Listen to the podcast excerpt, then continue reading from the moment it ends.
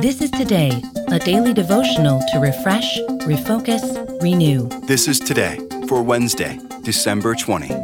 Retreat or refuge. Our reading comes from Psalm chapter 46.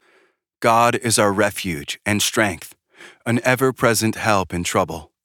Therefore, we will not fear, though the earth give way and the mountains fall into the heart of the sea though its waters roar and foam, and the mountains quake with their surging.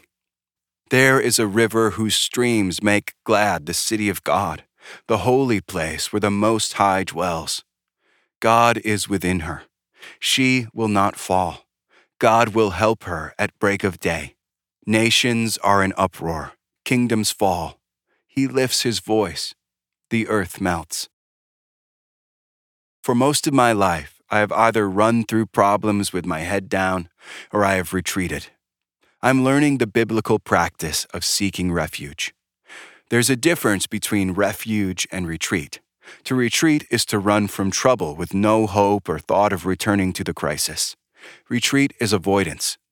To seek refuge in the Lord, no matter what trouble we may find ourselves in, is an act of pursuing safety with the goal of being restored so that we can enter back into relationships and community.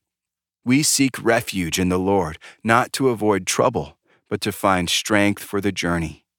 Retreat involves throwing in the towel and saying, I'm done. Refuge involves going to God to catch your breath, to regain some strength and perspective, and to keep on the journey. Retreat is a result of fear without hope. Refuge is a result of recognizing that the world can be a dark and scary place, but that God's light shines brighter. I'm learning to take refuge in the Lord. I find refuge in the Lord through worship, silence, community, working out, running, relationships, and the beauty of creation.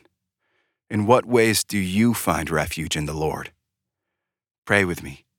Lord, you are our refuge and our strength. So often we retreat or we try to push through. Teach us to take refuge in you so that we can continue on the journey. Amen. This is Today. Get our free daily devotional on the go. Get it delivered to your email inbox each morning or download our app to your mobile device. Sign up at todaydevotional.com.